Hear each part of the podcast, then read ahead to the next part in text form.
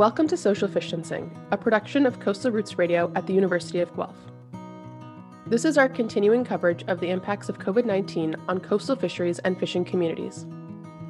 You know, you've never seen a food desert until you've seen the lack of fish and seafood in some of these communities. People forget that, in particular, wild-caught seafood, it's the last way that we truly source a wild food at a huge scale. Seafood is complicated, and just asking what is sustainable is a door. You're opening up a door to a whole world of understanding the complexities of so, so many things.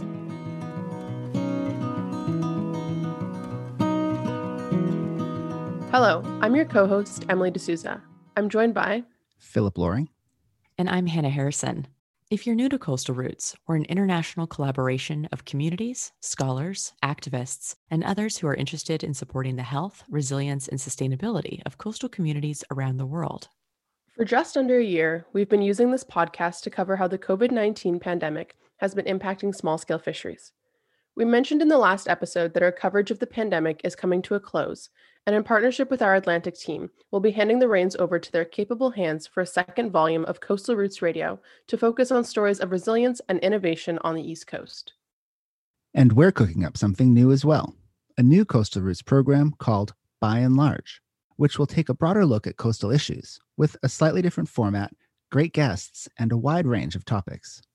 To give you a taste of what you can expect moving forward, today we're talking about seafood sustainability and answering that million-dollar question. What seafood should you eat?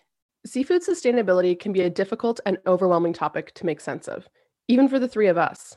I don't know about you two, but everyone in my extended family and their circle of friends thinks of me as the fish guy, and they're regularly asking me how I decide what fish to buy and why. This has to be like the number one question I get asked at dinner parties. Often, people are torn between buying seafood that they recognize, that they can afford, and that which they know how to cook. I think it's especially tricky because seafood has such a variety of presentations, and something that you might recognize in the round, like a fish or a scallop, looks totally different once it's cleaned. Plus, we all know that some seafood is more sustainably caught, processed, and sold than others. So, how do we choose? Today, we're talking to the experts who can help us answer that question. Let's start with our conversation with the Oceanwise team. Claire is the Senior Science Lead for Oceanwise Seafood and Fisheries, and Isabella is a Senior Account Specialist working with Oceanwise Seafood partners across the seafood supply chain to share information and improve access to sustainable seafood. For listeners who aren't familiar, here's a little bit more information about what exactly the Oceanwise Seafood program is. We are a not-for-profit recommendation program. We started in two thousand five when a chef by the name of Rob Clark approached a marine biologist at the Vancouver Aquarium because he was seeing a lot of information in the news about issues with overfishing and various things that were facing the world's oceans. And he wanted, as a chef, to be able to have some sort of benchmarking that he could use to communicate to his consumers that, as a chef, he cares about seafood sustainability and he wants to make sure that he's selling sustainable options to his customers.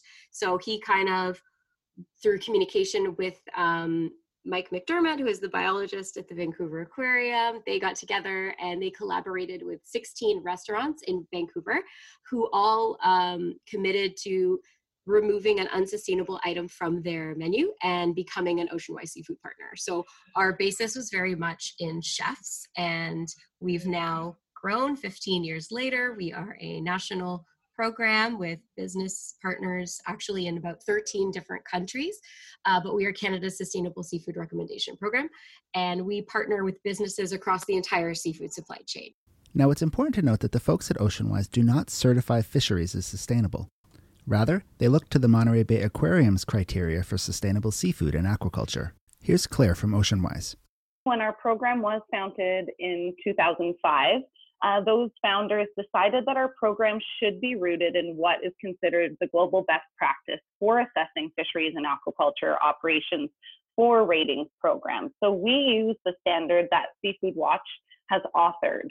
This standard actually covers wild capture fisheries as well as aquaculture. So there's two different standards. And of course, because those are two very different ways of producing seafood, um, so we look at very different criteria for both of those. Now, we know that there may be cases where the Oceanwise recommended products just aren't available. So we asked Claire and Isabella, what would they say to a consumer who's standing at the seafood counter and feeling a little bit overwhelmed about how to make a sustainable seafood choice? My first response would be, oh man, that's a, not an easy question. It seems like an easy question, but it's not as easy as you would think. And this is because seafood is one of the most complicated food systems in the entire world, right?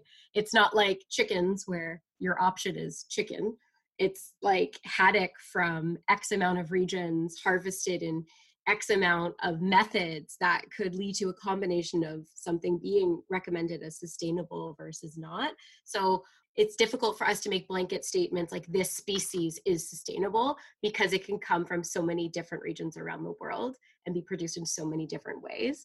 So the best thing that you can do is start a dialogue and ask those questions. So you want to ask, what species is it? Where is it actually coming from in the world? Is it farmed or wild?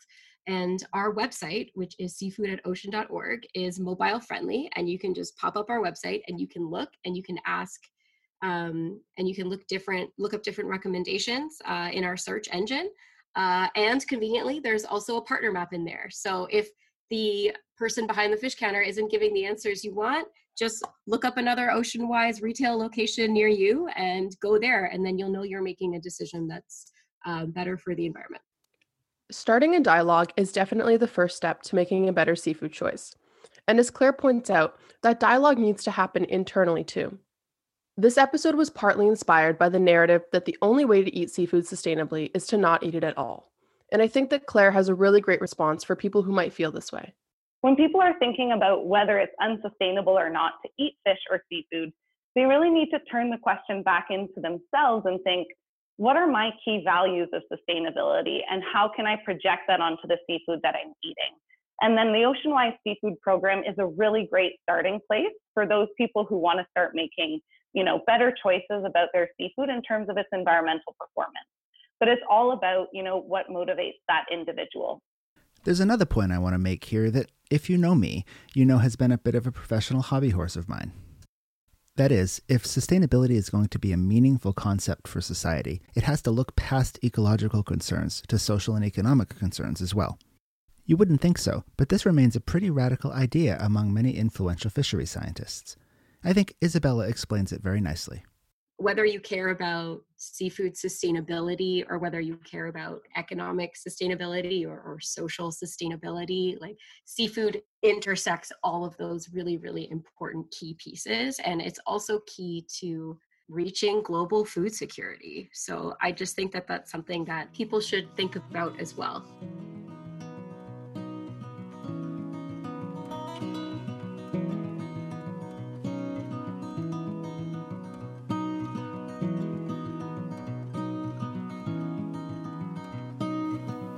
Now let's introduce the next seafood expert who will be helping us think about what we should be eating.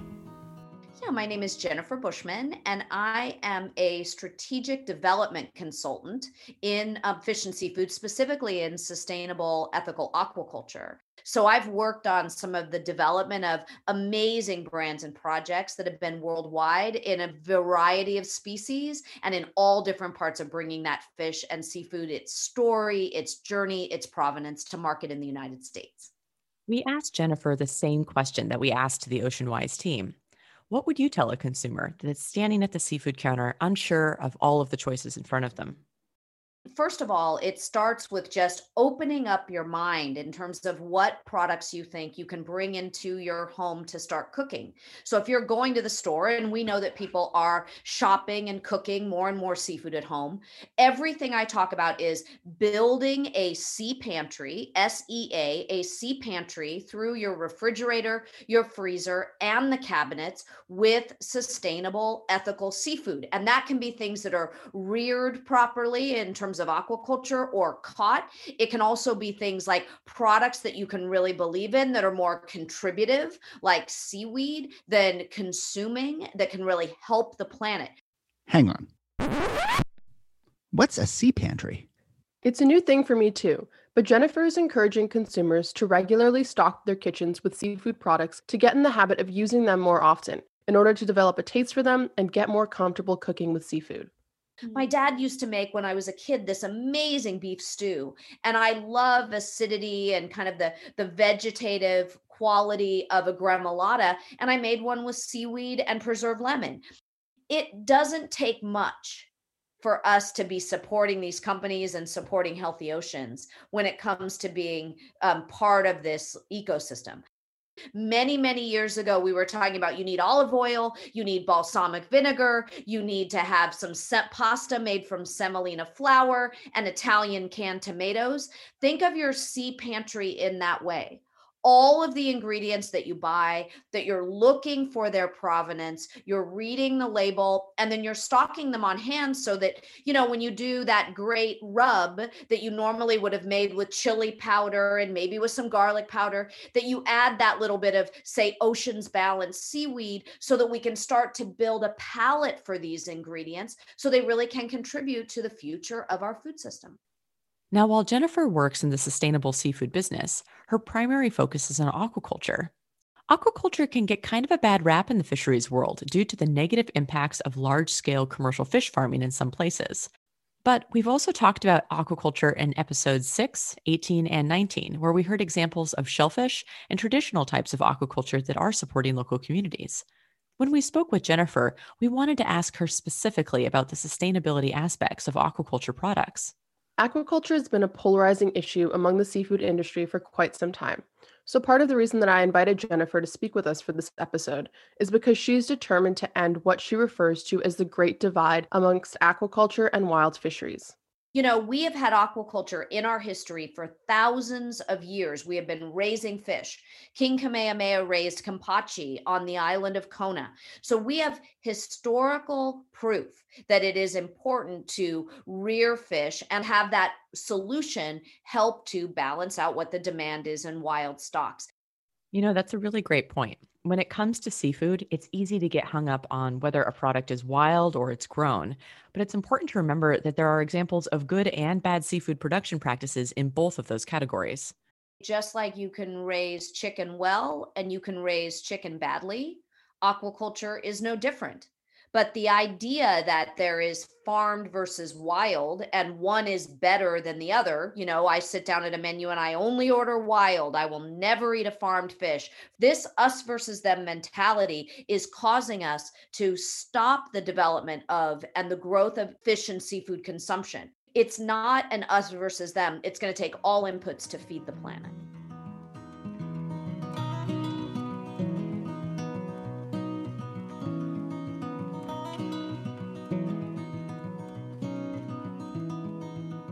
Before we go, we want to leave you with three simple questions to ask yourself next time you're at that seafood counter trying to decide what to eat.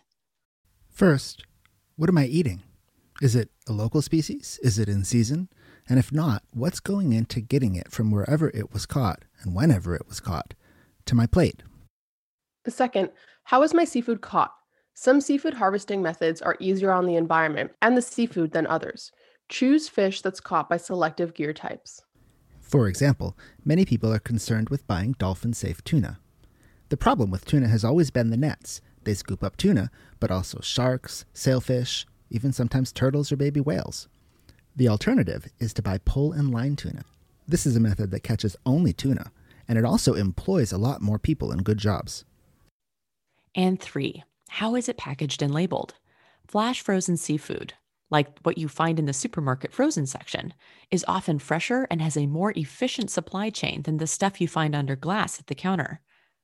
Also, consider, does your seafood have an eco-label or some other indicator that the supply chain is transparent and uses fair labor practices? And one final thing we want listeners to know is that while identifying a sustainable seafood option may not always be the easiest thing, there is one thing about seafood that's always a piece of cake: preparing it. As someone who is not a classically trained chef by any means, I can tell you seafood is actually one of the simplest things to cook. It's really just a matter of, you know, taking a, a fillet of something and, and sticking it in the oven for twenty minutes with some lemon and uh, maybe some Dijon mustard, and you're good to go. People will be impressed. It's not that hard. Thanks for joining us. Social Fishtensing is a production of Coastal Roots Radio at the University of Guelph. We have enjoyed bringing you the stories of coastal communities around the world for the last year. Stay tuned for one more episode of Social Fishtensing, where we check in with many of our past guests. And though that will mark the end of Social Fishtensing, it won't mark the end of Coastal Roots Radio. Stay tuned for stories from the Atlantic Coastal Roots Radio team, and also for our new program, By and Large, which will premiere sometime in summer of twenty twenty-one. To connect with us, visit us on the Coastal Roots website at w w w dot coastal roots dot org. If you'd like to share your story with us, collaborate, or you have questions about this podcast, send an email to stories at coastal roots dot org. Coastal Roots Radio is funded by the Social Sciences and Humanities Research Council of Canada, the Errol Food Institute at the University of Guelph, and the Meopar Network. We also receive support from the American Anthropological Association and the Local Catch Network. You're listening to Twinkle Twinkle by David Mumford, available on the Free Music Archive.